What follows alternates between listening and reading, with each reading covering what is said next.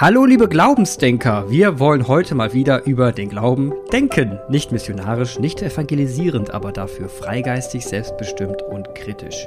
Mein Name ist Clemens Weins und ich bin heute wieder zusammen mit meinem Freund Jan Aleph, dem Priester aus Geldern. Hallo Jan. Hi Clemens, ich grüße dich. Zwei Wochen rum. Ich habe schon Entzugserscheinungen. Und so viele Themen sind da auf einmal. Und, und so viele Themen sind da. Lass mal einen vorne weg. Weißt du, was ganz wichtig ist? Hm. Weißt du, was ganz wichtig ist im Leben? Hm. Lachen. Humor. Ne? Das ist ganz, ganz wichtig. Deswegen wollte ich dir gerade mal einen Witz erzählen. Ist das okay? Gerne.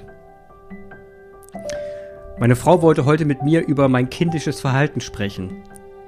Tja, aber ohne Passwort kommt sie nicht in meine Kissenburg. ja, das ist gut, ne? so geschehen bei euch heute Morgen. Ich kann mir das bildlich vorstellen. hm. Finde ich legendär. Ja, ich wollte mal mit Humor anfangen. Warum wollte ich das machen? Weil ich finde Humor in, äh, extrem wichtig. In, in Phasen, wo man quasi nicht mehr lachen kann, die Fähigkeit zu entwickeln, doch noch zu lachen, weil aus meiner Sicht Humor etwas ist, das, das uns alle Menschen miteinander verbindet, Kulturen miteinander verbindet, was selbst sprachübergreifend verbinden kann und man letzten Endes auf dieser Basis eigentlich einen wunderbaren gemeinsamen Nenner finden kann, um sich auch den ernsten Themen zu widmen. Wenn man gemeinsam lachen kann, kann man auch sich gemeinsam streiten und vor allem wichtig, wenn man gemeinsam lachen kann, dann kann man sich vergeben nach dem Streiten, wenn man weiß, dass man ja auch noch gemeinsam lachen kann. Mhm. Ja, ja, ich habe aber, ich habe das Problem, also eine große Quelle für meinen Humor ist gerade sehr klein und das ist Begegnung mit Menschen. Ich finde Menschen toll. Ich äh, fühle mhm. mich gut in, in der in der, in der Gesellschaft von Menschen unterschiedlicher Art und Weise. Und ich habe es vor kurzem gedacht, ich habe hier einen sehr witzigen Nachbarn. Ich finde den, ich finde Aspekte von dem witzig, der ist so erfrischend ehrlich, dass, dass ich manchmal denke, boah krass, jeder andere würde mich damit brüskieren, aber der darf das irgendwie. Und wenn ich dann davon erzähle, fange ich selber schon wieder an zu lachen. Ich finde den irgendwie super. Der, ähm, der tut mir gut. Ich, ich glaube, bevor ich, ich werde dem, irgendwann werde ich ihm das mal sagen. Er wird es nicht nehmen können. Ich glaube, ich muss warten, bis ich hier wegziehe. Aber der ist, der, ja, der ist. Soll ich ein kleines Beispiel erzählen? Ja, bitte. Ja, also ich habe einen kleinen eine kleine Terrasse und ein bisschen Rasen drumherum. Dieser Rasen drumherum, der ist eigentlich zu, also die Quadratmeter, wie viel Quadratmeter mögen das sein? Vielleicht zehn Quadratmeter Rasen. Also viel zu wenig, um irgendein Gerät anzuschaffen.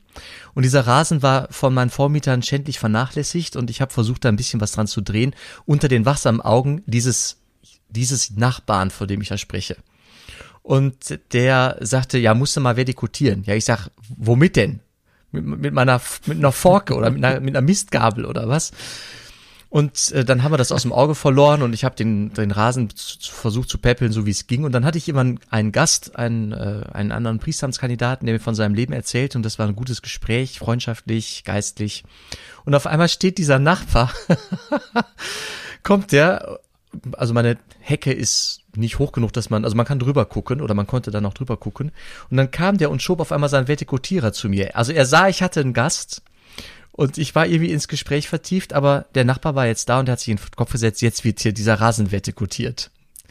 Ja, und dann sagt er, ja, aber du musst vorher den Rasen noch mähen, muss ich mir den Nachbarn, also der, er, er blieb dann auch und machte keine Anstalten und also mein Gast konnte das gut einschätzen und auch gut haben. Wir waren also nicht gerade in dram dramatischen Themen irgendwie wir konnten uns also unterbrechen lassen von diesem Nachbarn und seitdem haben wir ein Gesprächsthema. Wenn ich mich mit diesem Freund treffe, fragt er immer, ja, was macht denn gerade dein Nachbar? Und oft kann ich auch eine Geschichte erzählen. Also zumindest bis der Lockdown kam und jetzt sind die Geschichten halt etwas dünner geworden, weil ich den Nachbarn auch einfach seltener treffe. Ne? Ich hoffe, dass das jetzt, wenn der Frühling kommt und man sich ein bisschen häufiger draußen auf Distanz auch sprechen kann, dass, dass es dann wieder mehr Begegnung gibt. Nicht nur zu dem, sondern auch zu anderem. Das belebt meinen Humor immens.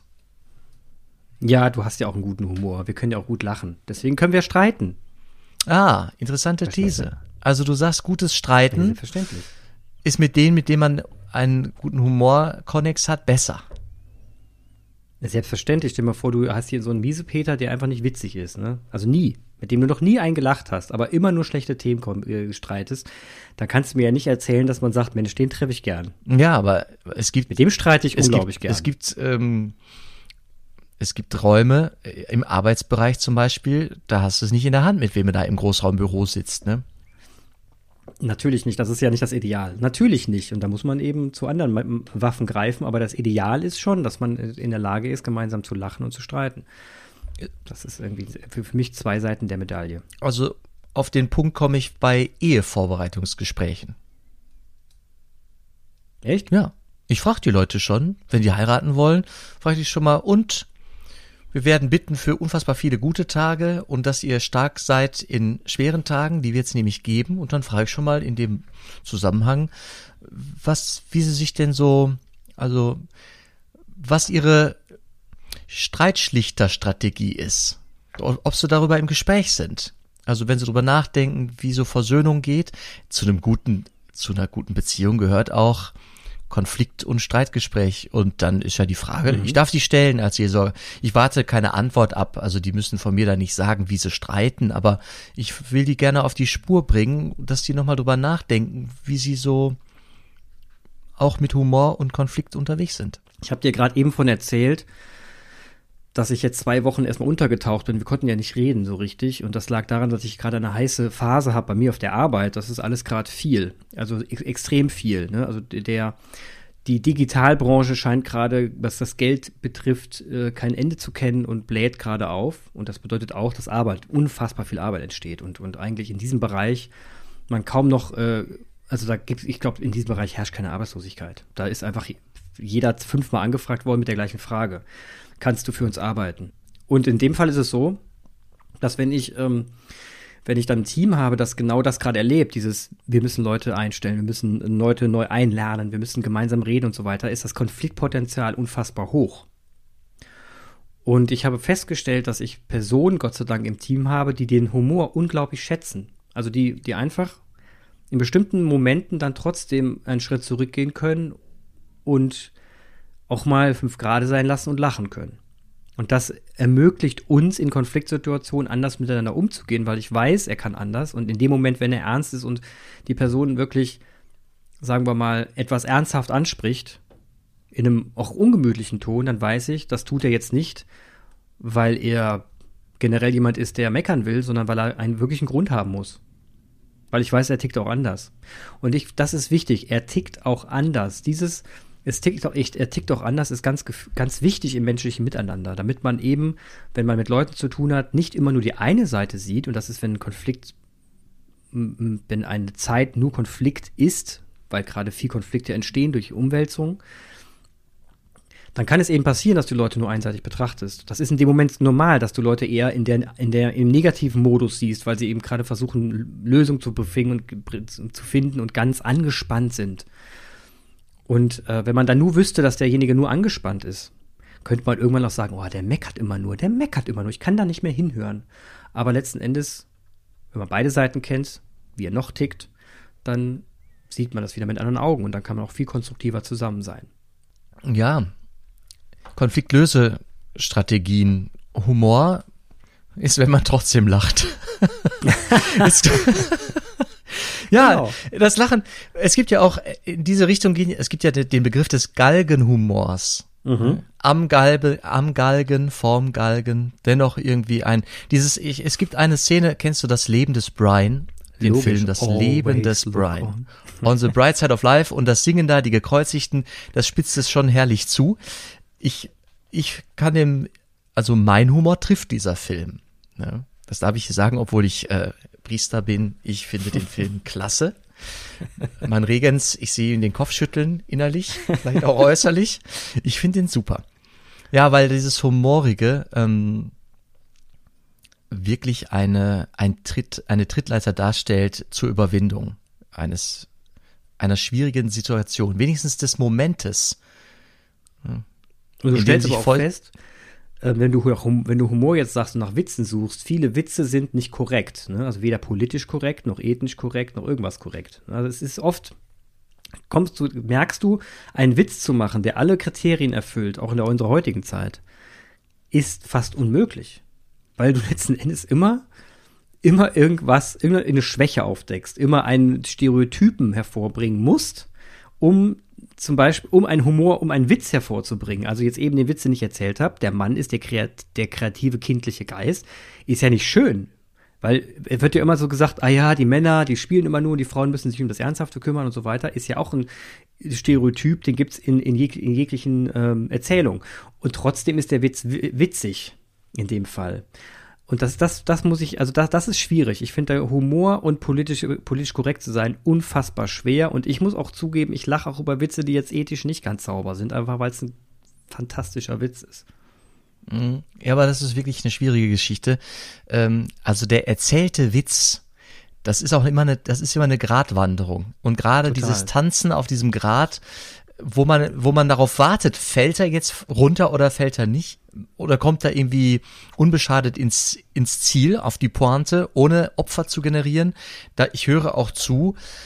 Aber oft, boah, also dass ich wirklich laut lache, auch vom Fernsehen. Ich bin, also wir haben ja gerade, wir sind ja gerade, also Karneval liegt hinter uns. Mhm. Und jetzt bin ich am Niederrhein gelandet und bin wahrlich kein Karnevalist.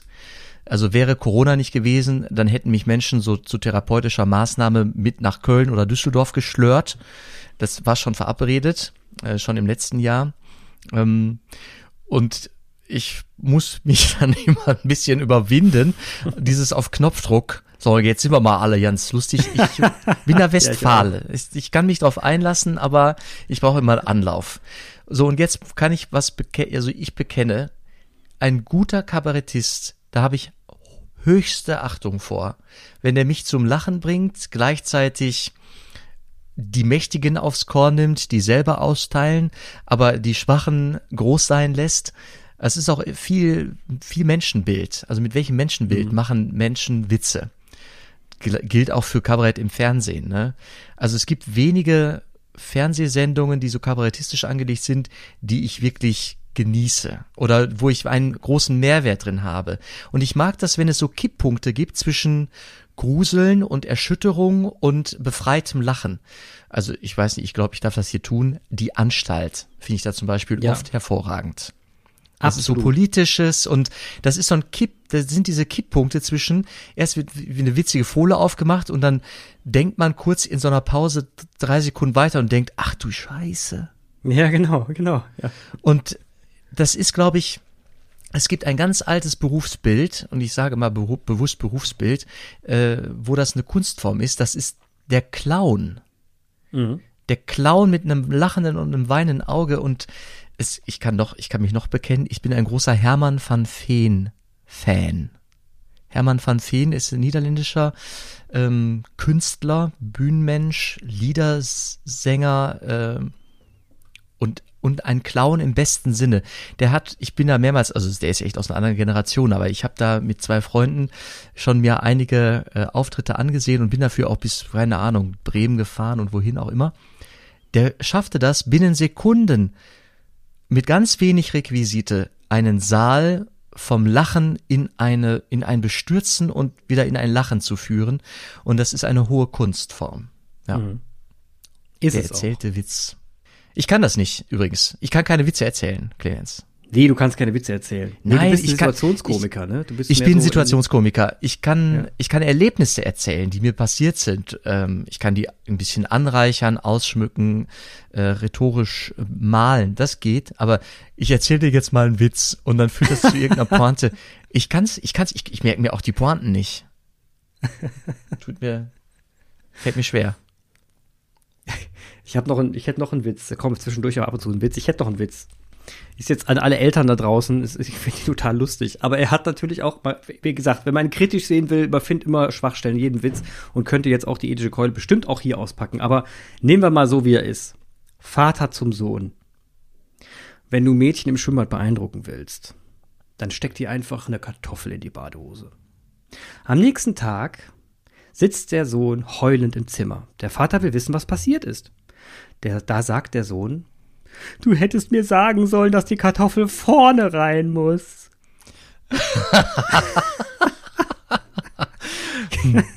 Bilder im Kopf, ja, es ist ein Traum. Wie witzig, wir machen hier so eine verspätete Karnevalsaufnahme. Ja, äh, am, am Freitag nach, am Freitag nach Aschermittwoch. Ist das nicht gemein? Wir sind in der Fastenzeit. Was mich, zum, was mich zum nächsten Punkt bringt, warum erzähl, warum wollte ich Humor hier mit reinbringen? Ne? Das hat das mit Glaubensdenkern zu tun. Naja, ganz einfach. Äh, es gibt da so eine, ich habe da so ein Vorurteil der Kirche gegenüber, dass sie ziemlich humorfrei ist. Dass das viel zu ernst ist, alles, was da getan wird, und dass man Angst hat.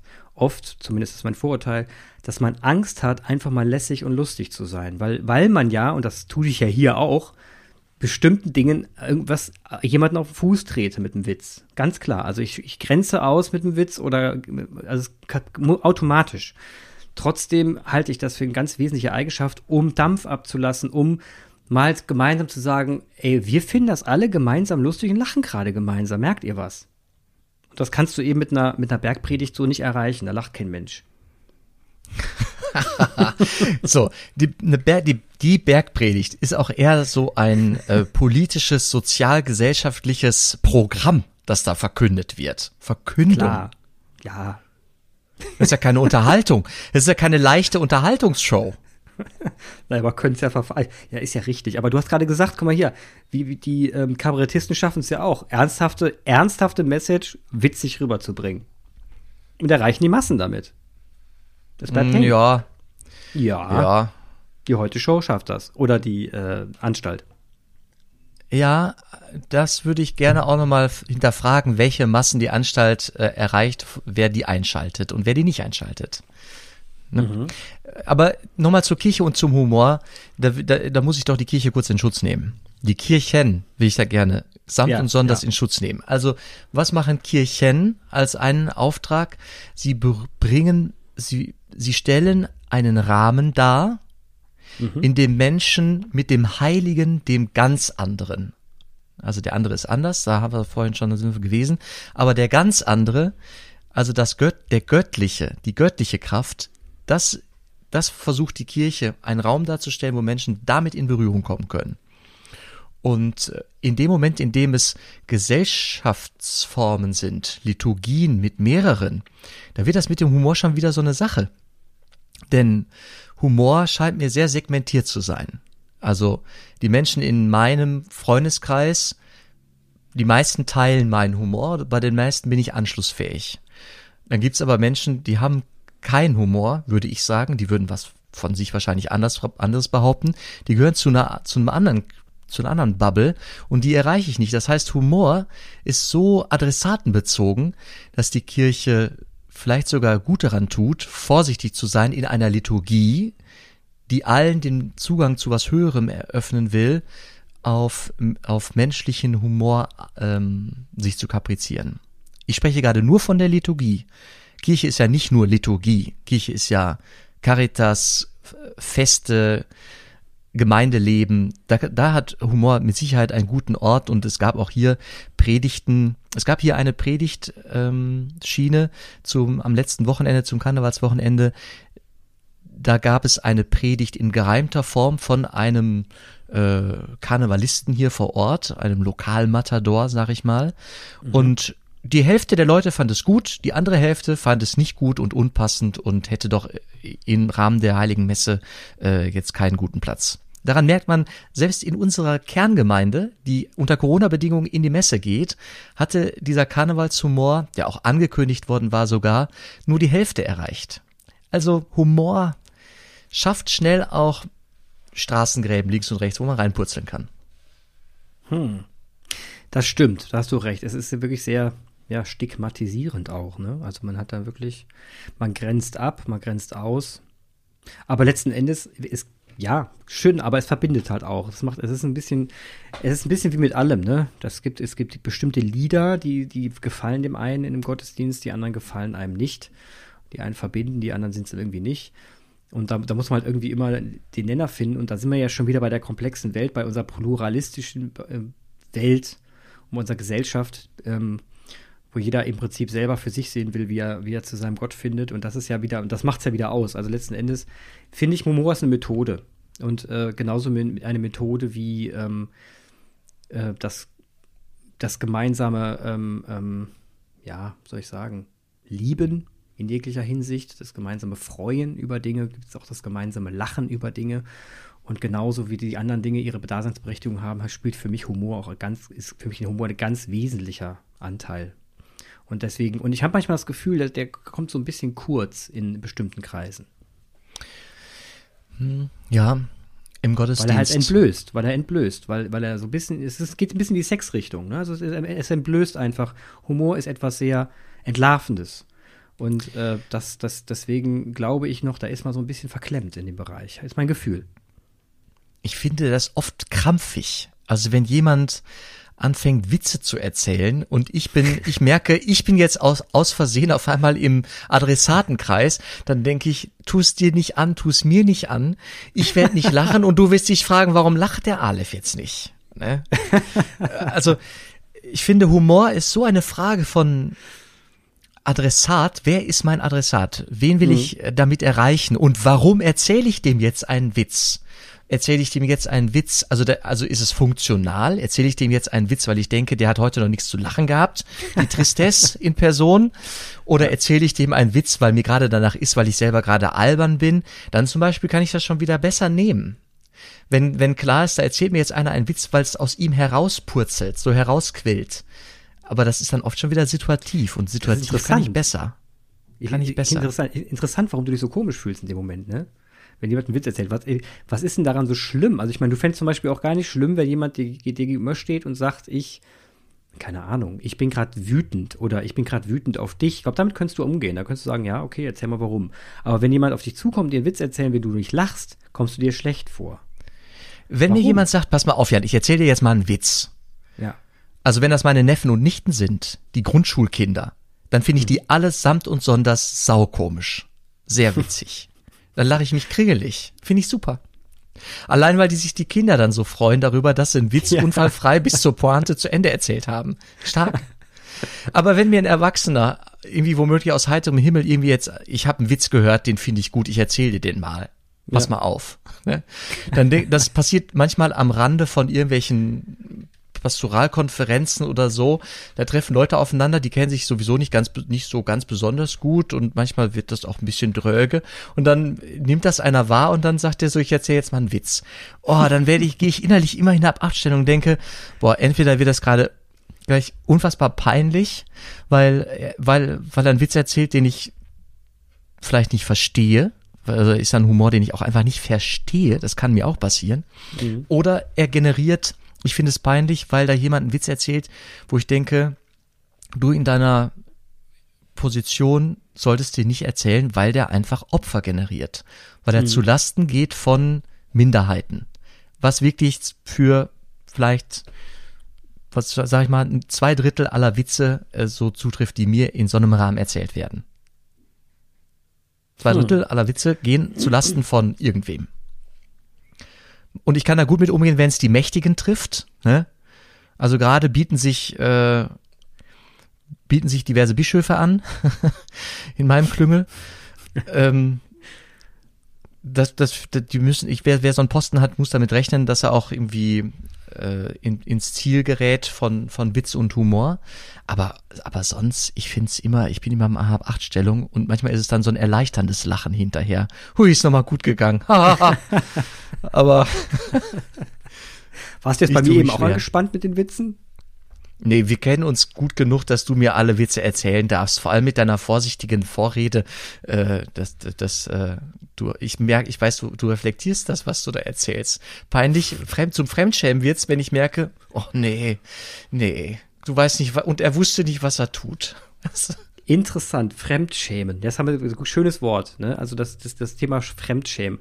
Ja, das ist genau der Punkt. Also Witze und, und sich öffnen in der Hinsicht, also sich quasi positionieren letzten Endes durch einen Witz. Ne? Du stellst dich ja hin und positionierst dich dann ein eindeutig. Ähm, sorgt dafür, dass du, dass, dass andere Leute sich für dich schämen können, weil es fehl am Platze sein kann. Interessant, ne? Und dieses Fremdschämen kommt nur im Bereich des Witzes auf und sonst nicht. Oder kommt es irgendwo, oder ist es einfach, oder ich weiß es nicht. Was, was macht denn den Humor so besonders im Vergleich zu allen anderen Dingen, die man so tut? Humor hat oft mehrere Ebenen. Du sagtest gerade, er positioniert sich eindeutig, da würde ich widersprechen. So ein Karnevalist sagt, nee, wieso ist doch Karneval? Da darf, Karneval darf man alles. Der Clown darf alles. Ist auch ein Blick drauf auf Humor und Witz und auf Rolle. Aber wenn ich vorher nicht die Rolle geklärt habe, Ah. Dann wird's, dann ist es eben nicht eindeutig, sondern vieldeutig. Und das macht den Witz aus, aber es ist auch eine Gefahr des, des Witzes, würde ich sagen. Witzig. Es, das ist, finde ich jetzt wiederum witzig. Also es geht um die Rolle. Ich brauche das Mandat. Ich brauche irgendwo ein zugesprochenes Mandat. Und wenn es nur das indirekte ist, der Typ kann Witze erzählen, dem muss man zuhören, wenn er Witze erzählt. Dann hat er das indirekt von allen bekommen, sozial legitimiert. Und man sagt, alles klar, der Mann ist unser Witzemann. Ne? Wenn der Witz erzählt, alle zuhören. Gibt's ja so Leute, ne? Und es gibt halt die Leute, wo man sagt, ähm, du hast wieder das Mandat bekommen grad, und es war überhaupt nicht anpassend gerade und irgendwie hat auch keiner gerade irgendwie so eine witzige Laune. Jetzt war der irgendwie voll fehl am Platz. Also das heißt, es ist, kommt dann doch darauf an, und das jetzt auch im, im Kirchenkontext, Kirchenkontext, ähm, ist das dann so, dass, dass du das, ist das vielleicht so, dass die Kirche auch gar nicht so das Mandat hat, lustig zu sein? Sondern das machen halt die anderen. Also Gemeindefeste, da sorgen sich ja quasi die Laien darum, dass es ein bisschen heiter zugeht, aber so die, das Die ja auch Kirche alle ist halt Kirche sind, ne? Die ja auch Kirche sind. Die ja alle Kirche Laien sind Kirche. Das stimmt, ich meine jetzt am Ämter, ich meine jetzt aus ämtlicher Sicht. Also ich bin jetzt mehr so dieses, Insti- ich denke jetzt gerade institutionell, ne? Also von, von, Okay. der, von der. Ja, das ist Sparte. mir wichtig zu unterscheiden, weil Kirche, das werde ich ja nie müde zu betonen, Kirche ist allumfassend. Genau. In ja. diesem Sinne katholisch. Es, alle sind Kirche, die sich irgendwie, die, die verkündigen, die glauben, die Fragen stellen, die sich engagieren, die sich christlich engagieren oder auch nur im guten Geiste Christi Mhm. engagieren. Bei der Tafel, bei der Caritas, das ist alles Kirche. Ich drück's doch mal anders aus. Ist der, ist der, Hum- hat, ist ähm, jemand, der mit Amt und Würden ist in, in, den, in einer kirchlichen Institution, dem, dem, dem, also Humor und das äh, passt halt einfach nicht. Ja, das ist eine gute, das ist ein guter, eine gute Spur. Amt und Würde. Woran mache ich, worin macht sich das Amt und die Würde äußerlich äh, bemerkbar? Zum Beispiel oder eigentlich nur im Gewand. Jetzt nehme ich mal wieder eine, eine Liturgie. In, bei einer Liturgie stehe ich da irgendwie in einem Gewand. Ne, Messgewand oder so eine Albe, so eine weiße Kutte, äh, habe eine Stola an. Das heißt, ich habe, ich trage äußere Zeichen des Amtes, für das ich mich in den Dienst nehmen ließ als Priester. Ich habe also, wenn ich jetzt karnevalistisch drauf schaue, eine Uniform an, eine, eine, eine Maske will ich nicht sagen. Ich habe eine, eine Uniform an, ein, ein äußeres Zeichen dessen, was ich hier gerade ver verkörpere. Und in dieser Verkörperung bin ich derjenige, der vom, von, vom Göttlichen erzählt. In diesem Gewand höre ich Beichte, äh, spende ich die, die Sakramente, ähm, segne ich in diesem Amt. Also wenn ich jetzt in diesem Gewand anfange, Witze zu erzählen, Mehrdeutigkeiten aufzumachen, mit der Gefahr spiele, auf diesen schmalen Grat zu gehen, der Humor oft so äh, witzig sein lässt, dann kann es sein, dass ich mein Amt beschädige. Denn ich will ernst genommen werden in dem, was ich da tue. Und das wird gerade eher schwieriger als leichter. Und ich würde mir da einen Bärendienst auftun.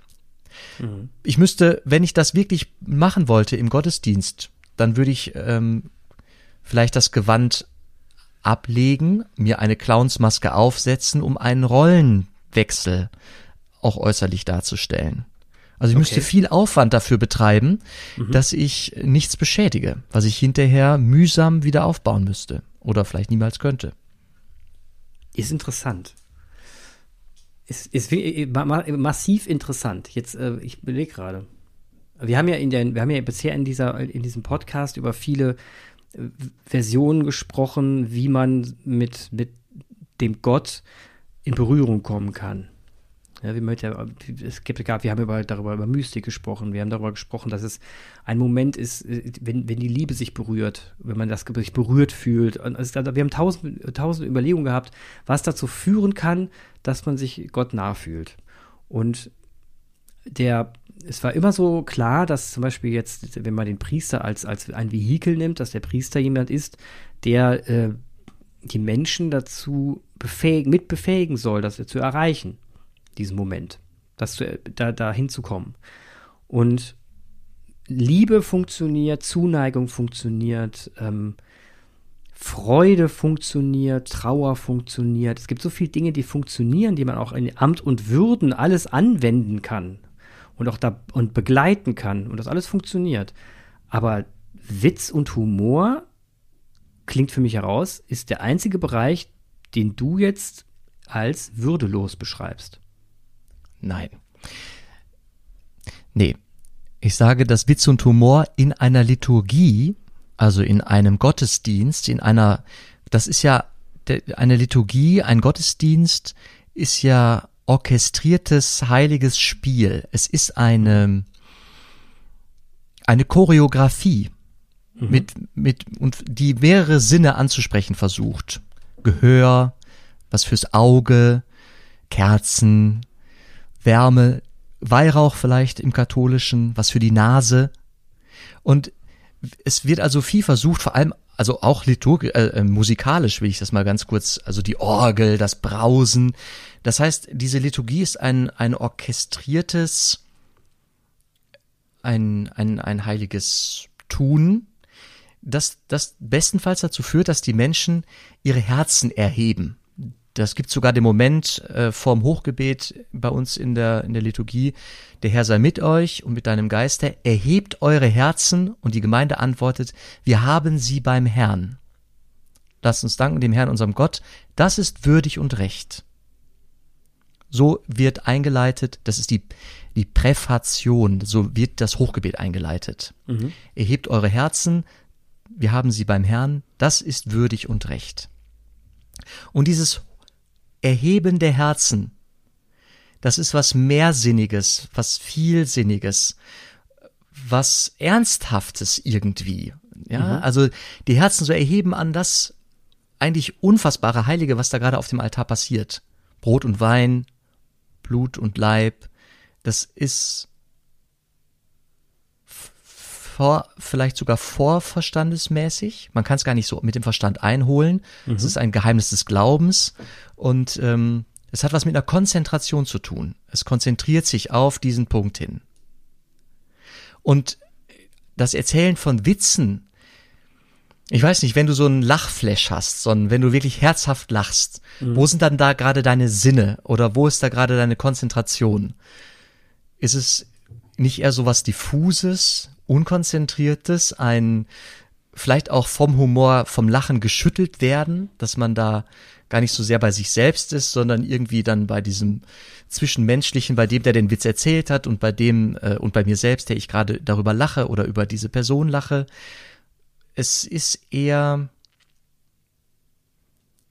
ich sage nicht, das Lachen ist unwürdig, das war gerade deine, deine ja. Beschreibung, so will ich nicht verstanden werden, aber ich glaube, dass dieser, dieses Lachen und dieses, das ist kein, dass es in einer Liturgie keinen guten Platz hat.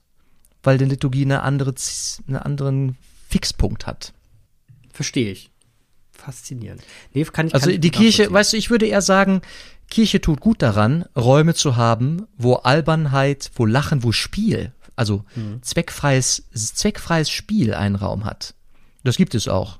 Bei allen Jugendverbänden, bei allen Kinder, in allen Kindergärten, ähm, auch in Katechesen gibt's immer wieder, ähm, also in der Vorbereitung auf Sakramente, da gibt's immer wieder Räume, Spielräume, wo, wo, wo, wo, das, wo der Humor unverzweckt sein kann. Mhm. Auch gewünscht und gefördert wird. Aber die Liturgie selbst, glaube ich, ist ein weiterer Punkt, ein weiterer Ort. Okay, ja, kann ich auch nachvollziehen. Ich wollte mal, ich habe es ein bisschen provokanter reingeschmissen, weil es auch für mich so, also du, ich stelle ja auch durch dein Reden jetzt fest, dass es ein so ein gewisser Widerspruch damit sich mit reinkommt, weil du sagst, es kann, man kann ja nicht sich, sich lachend auf etwas konzentrieren. So, das ist, das ist, da hast du schon recht. Das ähm, fällt in dem Moment schwer, weil du in einer ex, einen ekstatischen Zustand gerätst, in einen euphorischen, lachenden Zustand, der erstmal erstmal nur ähm, ein Gefühlszustand ist. Und der hat quasi in dem Moment, wo du dich auf etwas konzentrieren willst, wirklich macht einfach keinen Sinn. Ist einfach äh, total unlogisch in dem Moment. Daher habe ich dich gut verstanden. War jetzt aber sehr interessant. Ich, hast, also ich kann das ja? nochmal zum Spiel, zu diesem Spiel nochmal. Es gibt, ähm, die Kirche ist eine Weltkirche und es gibt unfassbar viele unterschiedliche äh, Formen, auch Gottesdienst zu feiern. Tanzen, Trommeln, selbst ein, ein, ein Rufen, ein Schreien, ein, also ein ohne Worte zu artikulierendes äh, lautes Gebaren, es kann alles Teil von Gottesdienst sein, auch von katholischem Gottesdienst. Ich war mal in, in Ghana für äh, eine Weile und was haben wir da nicht im Gottesdienst getanzt und geschwitzt und, und gesungen und gerufen. Aber das war ein Tanzen und Singen und Rufen zu Ehren von. Mhm. Also es war nicht spielerisch, obwohl getanzt wurde war das immer erfüllt mit einem, mit einem Fixpunkt. Und den Humor, so wie wir den eingeführt haben, das ist ja eher um des Lachens willen, seiner selbst willen. Ne? Mhm. Und das ist im Gottesdienst wäre irgendwie ein Break, ein Bruch. Denn danach müsste ich, danach müsste ich die Konzentration wieder sammeln. Das wäre mein Auftrag als Priester, die wieder ja, genau. zu sammeln, hin zum Fixpunkt, zum Altar hin, äh, in, in diesem Fall. Ja. Ich habe sie unterbrochen. Nee, gar nicht. Ich, ich habe dem gerade wunderbar zugehört. Ich habe nur gerade überlegt, äh, wir haben jetzt über den Humor gesprochen und Humor in der Kirche, aber du hattest eigentlich auch noch Themen dabei. Vielleicht können wir noch ein, ein Thema anreißen, was du noch dabei hattest. Du, ich dachte, am Anfang der Fastenzeit könnte man übers, äh, über die Fastenzeit in dieser verrückten Pandemie reden. Äh, also die Frage, kann man überhaupt fasten in, der, in einer Fastenzeit, die da Pandemie heißt? Also im Grunde sind wir ja seit Monaten in einer Fastenzeit. Mhm. Hat es überhaupt einen Mehrwert, jetzt zu sagen, wir haben Aschermittwoch und jetzt geht's in die Fastenzeit? Finde ich gut. Also Fastenzeit, ja, das ist interessant, weil, weil wenn ich darüber nachdenke, ist das, ist das, ist das in der Tat etwas seltsam, gerade das Gefühl, verzichten zu wollen. Also ja. das ist in der Tat, ist es wirklich, aber jetzt müsste ich ja auf irgendwas verzichten, wo man sagt, naja, was das, was denn noch? also, aber was bleibt dann noch? Ne, obwohl das natürlich noch gut geht, also wir können auf ganz viel noch verzichten. Ja, das ist jetzt, das ist wirklich auf hohem Niveau. Ne? Äh, klar können wir noch verzichten, aber das Bauchgefühl sagt einem ja, Junge, Junge, Junge, Junge, Junge. Ich will jetzt eigentlich noch mal ein bisschen was dazu bekommen, nicht nur noch weiter verzichten. Das ist so die westlich wohlständliche Haltung dazu. Mhm. Aber das mit dem dazubekommen wäre auch sofort eine Möglichkeit, die ich da an, äh, also die mir, die sich mir aufdrängt, äh, in der Fastenzeit bewusst etwas zu tun. Mhm. Nicht etwas wegzulassen, sondern etwas mehr zu tun. Etwas zu tun, was ich, wo ich mich sonst vielleicht irgendwie wegen der Pandemie und weil das gerade ja alles sowieso so schwer ist und äh, so traurig, ich selber neige dazu, dann zu sagen, ja, jetzt ist auch nicht die Zeit für große Sprünge. Und dann lasse ich so Sachen, dann lasse ich irgendwelche Dinge sein. Ne? Also ich meine, ich könnte dir hier in die Kamera zeigen, ich habe hier verschiedene Bücher, äh, mhm. die liegen hier schon länger. Teilweise sind das immer noch Bücher, die ich äh, 2019 zur Weihe geschenkt bekommen habe. So spirituelle Bücher, geistliche Bücher von Autoren, die ich mir selber nie gekauft hätte, die ich geschenkt bekam, die ich jetzt einfach besitze, un unangetastet. Ich habe mir vorgenommen, ähm, mehr zu lesen, Geistliches also von diesem Stapel äh, mehr wegzulesen in dieser Fastenzeit. Und es wird mich bestimmt bereichern. Entweder zu sagen, ja, der Autor, der, das ist wirklich Kappes. ich habe es jetzt nochmal gelesen. Oder ich werde überrascht, was ich natürlich eher hoffe, ähm, über Impulse, die ich möglicherweise hier dann einbringen kann. Ne, Clemens? Oh, das wäre ein Träumchen, Bäumchen. Das wäre richtig gut. Ja. Das wäre richtig gut. Äh, ja, das mit dem Dra Draufsetzen finde ich gut. Also, was für Vorsätze hätte ich denn da? Ich weiß es nicht. Also, vielleicht mehr Sport machen. Also, das, das, ein Bekannter von mir hat sich ein Bekannter von mir hat sich vorgenommen, äh, seine, seine kreative Ader zu wecken und will jetzt zeichnen lernen. Hat sich so Tutorials ähm, äh, empfehlen lassen und will jetzt zeichnen lernen. Fand ich witzig. Fand ich zum Beispiel eine witzige Idee. Ja, das, das finde ich, find ich klasse. Also ich finde auch, wenn man jetzt, also wenn jemand ist, der, der, der viel Zeit hat, ähm, der, keine Ahnung, eine sehr, sehr komfortable Situation ist, wie zum Beispiel, ähm, weiß ich nicht, Schüler, Studenten, die gerade eh nichts anderes machen können, außer morgens aufstehen, ein bisschen studieren, dann nochmal abends arbeiten, haben Energie, bis der Arzt kommt, dann kann man abends, abends auch nochmal was machen. Habe ich früher auch so getan. Ja, und dann kommt so ein Alter, da kriegt man irgendwie graue Haare, das, das Berufsleben nimmt einen ein und man hat Kinder. Ähm, da, da zu sagen, so jetzt packe ich noch einen drauf und jetzt lerne ich noch XYZ abends um acht, das, das äh, ist ein Ding der Unmöglichkeit, weil dann schlittert man in ganz andere Probleme, nämlich dass man einfach überlastet ist und äh, überdreht. Und eigentlich braucht man mhm. dann die Zeit, nochmal runterzukommen. Das ist so ein bisschen das, der, das ist so ein bisschen das Dilemma dieser, dieser Generation, die, in der ich gerade unterwegs bin, plus in der Branche, in der ich unterwegs bin. Da will man eigentlich, dann ist man den ganzen Tag kreativ. Von morgens bis abends ist man kreativ und dann kannst du das Kreative irgendwann nicht mehr sehen. Mhm. Also wir beide, wir haben einen gemeinsamen Bekannten, Jonas, und der hat uns äh, ja gesagt, also das Kreative in der in der Corona-Pandemie, äh, ob das verloren ginge. Er würde mhm. doch feststellen oder wahrnehmen, dass es äh, Menschen gibt, die gerade ganz viel Zeit haben und mit der Zeit nichts beginnen. Also genau das, was wir gerade äh, angesprochen haben. Vielleicht ist die Fastenzeit eine Möglichkeit zu sagen, ja, ich habe in den letzten Monaten viel Zeit gehabt. Also diese Bücher hier zum Beispiel. Die liegen da, wie gesagt, seit 2019 teilweise. Und wahrlich hatte ich in den letzten Monaten immer wieder mal Phasen und Wochen, wo ich fast Däumchen gedreht habe. Und tatsächlich hätte ich die lesen können. Aber dieses Aufraffen, es ist der innere Schweinehund. Mhm. Und das würde ich auch nochmal sagen, Jonas ist so Student äh, in den jungen Zwanzigern du hast das gerade auch, äh, Clemens, schon gesagt, es ist, glaube ich, auch eine Generationenfrage. Auf jeden also Fall. deine Kreativität wird ganz viel in deine Kinder gehen, zum Beispiel. Arbeit und Kinder, genau. Und dann ist eigentlich schon ja. Schluss.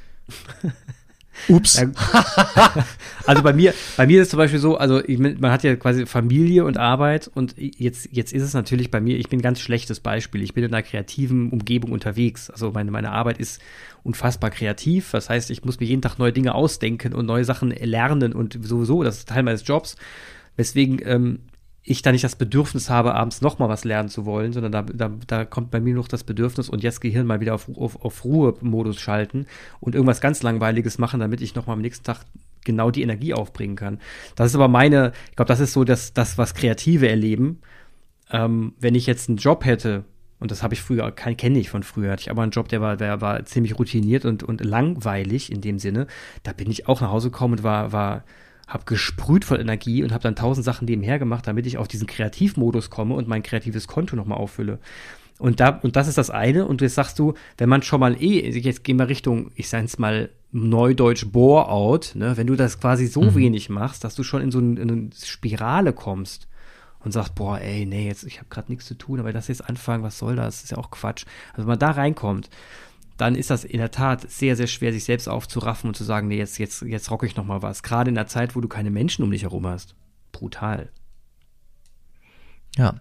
Wobei, also dieses Zeichnen, Lernen, da habe ich gedacht, eigentlich geil, das Kreative, also der, der Mensch, ich glaube, wir sind so angelegt äh, vom Schöpfer. Das ist, glaube ich, mein, das ist meine Übersetzung auch von Gottes Geist in uns, die Fähigkeit, was Neues sich auszudenken, also selber mhm. Schöpfer zu sein, so kreativ ja. zu sein, Krea nicht nur Kreation zu sein, geschöpft zu sein, sondern selber Schöpfer zu sein. Ich glaube, das ist vielleicht in dem Bibelsatz geschaffen nach seinem Abbild. Also ein bisschen was, göttlichen Funken haben wir schon in uns, ne? dass wir so Erfinder sein können.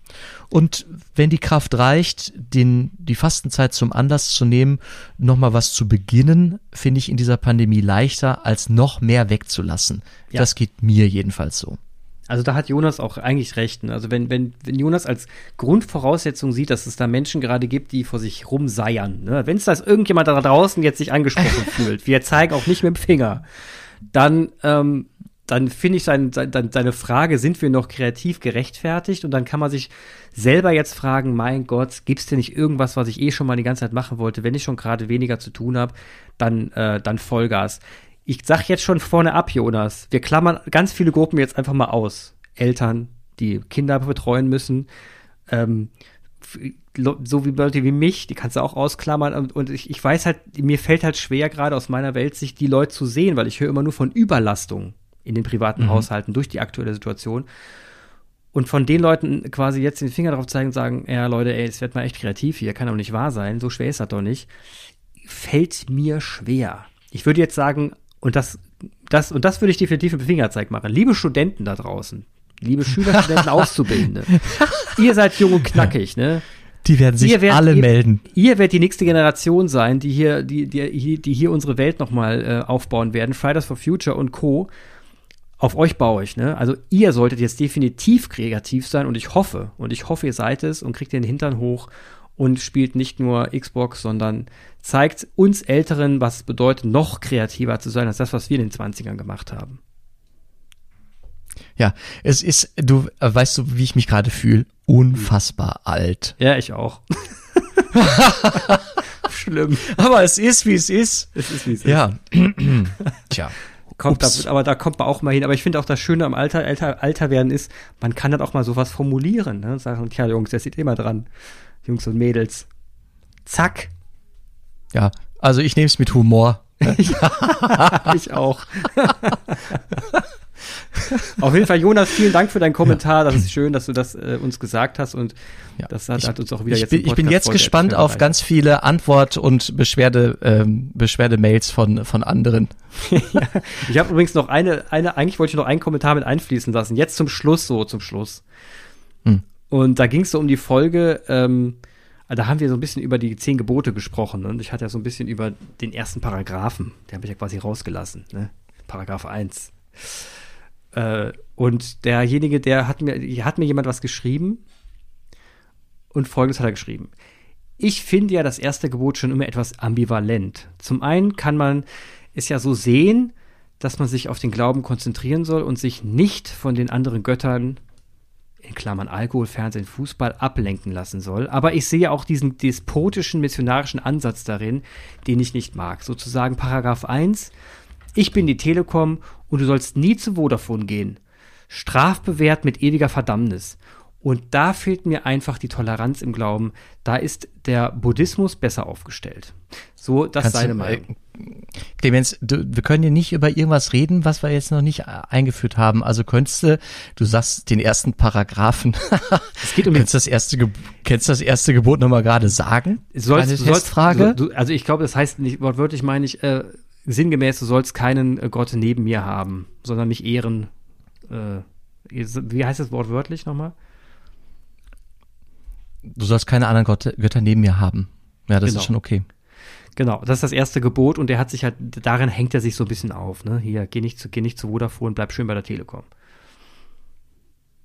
Weil er eben, weil er eben, er, derjenige, der mir das schreibt, der scheint den Gott als einen christlichen Gott zu sehen und ähm, als ein Silo und den Buddhismus für sich. Und er sagt, ja, das klingt für mich so, als würde man jetzt nur christlichen Gott glauben müssen und wenn ich, wenn ich jetzt Richtung Buddhismus gehe, bin ich halt eh verdammt.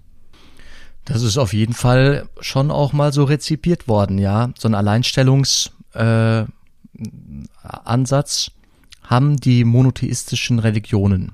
Wobei die abrahamitischen, also der Islam und das Judentum, das Christentum, also das sind die abrahamitischen Religionen, die können sich grundsätzlich darauf verständigen, dass es einen Gott gibt und dass er in diesem Abraham, in der Abrahamsbegegnung der gleiche ist. Abraham wird das Land gezeigt und seine Nachkommen sollen so zahlreich sein wie die Sterne am Himmel und der Sand am, am Meer. Also eigentlich müssten diese Sch- Geschwisterreligionen zum Beispiel äh, vernünftig miteinander auskommen können. Also- man diesen Grundsatz ernst nähme. Jetzt hätte ich eigentlich, ich, du klingst, gar- ich hätte jetzt erwartet, dass du so ein bisschen lockerer hingehst, sagst, Mensch, siehst doch mal nicht so streng. Ne, Telekom, Vodafone, was ein Case. Es geht am Ende einfach nur darum, dass alle telefonieren können. Es geht mehr so um den EU-Vertrag, dass alle Roaming jetzt, das Roaming jetzt umsonst ist. Darum geht's. Und nicht, dass wir über Vodafone und Telekom sprechen. Das heißt, den, den kein Gott neben sich haben, ist eigentlich mehr so ein, ähm, ähm, lass das Faxen mal sein, es lohnt sich auch mehr telefonieren jetzt oder so. Ja, ich gehe da deswegen mit einer Ernsthaftigkeit dran, weil ich diesem Menschen, äh, dem äh, deinem Gesprächspartner empfehlen würde, probeweise eine, eine Entscheidung zu treffen. Eine, eine Entscheidung auf Probe. Also ich mag Verbindlichkeit an der Stelle. sich mal darauf einzulassen, was wäre, wenn dieser eine Gott Gott ist. Also diese eine Macht eine umfassende Macht ist. In dem Moment, in dem ich anfange, mehrere Götter zu denken, ist die Frage ja, wer ist denn der Wichtigere und wer hat äh, mehr das Sagen und was war der Anfang von allem? Und dann bin ich schon wieder in einer sehr, dann bin ich schon wieder in einer Legendenbildung. Der Anfang hier ist einfach. Es gibt Gott, Gott ist einer. Es ist die Macht, die Kraft, der, der Anlass von allem, der Grund, kannst du sagen. Das soll ich annehmen. Und wenn ich das annehme, dann kann ich mich darauf ausrichten. Dann gibt's da keine Konkurrenzen. Ich finde es eher hilfreich, mir vorzustellen, es gibt Gott und ich kann mich dazu verhalten, hm, in, in möglicher, ich kann ihn annehmen, ich kann ihn anzweifeln, ich kann ihn ablehnen, ich kann ihn negieren. Ich kann sagen, nee, das ist nicht so. Also Kai, so heißt er übrigens, also Kai, pass auf. Was, was Jan damit sagen will, ist, alles, ja, alles, übersetz mich mal. Alles ist gut, ja, kein Stress. Es wird dir nichts passieren, wenn du, wenn du, wenn du jetzt auch zu Vodafone gehst und nicht bei Telekom bleibst. Letzten Endes geht es erstmal darum, dass du, dass du trotzdem letzten Endes auch, auch bei Vodafone und Telekom äh, entscheiden musst, zu wem du jetzt hingehst, weil letzten Endes kann man nicht über beide Anbieter, Anbieter gleichzeitig telefonieren. Und das, das ist im übertragenen Sinne hier genauso gemeint. Also letzten Endes das auf Probe mal einzulassen und vielleicht mal ein Probeabo einzugehen und zu überlegen, ob man, ob man dann doch mal sich auf diesen einen Gott einlässt, um zu gucken, wie es sich anfühlt. Immer mit der, mit der Aussage, selbstverständlich kannst du auch sagen, der Buddhismus liegt mir besser. Und kein Mensch, Jan ist der Letzte, der sagen würde, wie kannst du nur? Das tut hier keiner, sondern letzten Endes geht es nur darum, für welchen Weg entscheidet man sich. Und leider gibt es nicht, kannst du nicht eine Gabelung beide Wege nehmen. So einen Spagat kriegst du gar nicht hin. Ich glaube, das ist damit gemeint. Mehr Fokus, ja. konzentrier dich mal gut. auf eine Sache. Und das ist ja ein Problem unserer heutigen Zeit, wenn du auf Check24 gehst. Ne? Und Check24 für Religion könnte man haben, ist aber genauso anstrengend. Und letzten Endes muss man sich auch für ein Angebot entscheiden und dann sich irgendwo darauf einlassen. Gut übersetzt. Du verstehst mich, Clemens. Ich muss doch, dass ich verstehe. so, in dem Sinne haben wir doch heute, ich finde, eine sehr bunte und schöne Folge gehabt, über viele Themen gesprochen. Über Humor, zu Kreativität, zu Kai. Ich fand's klasse.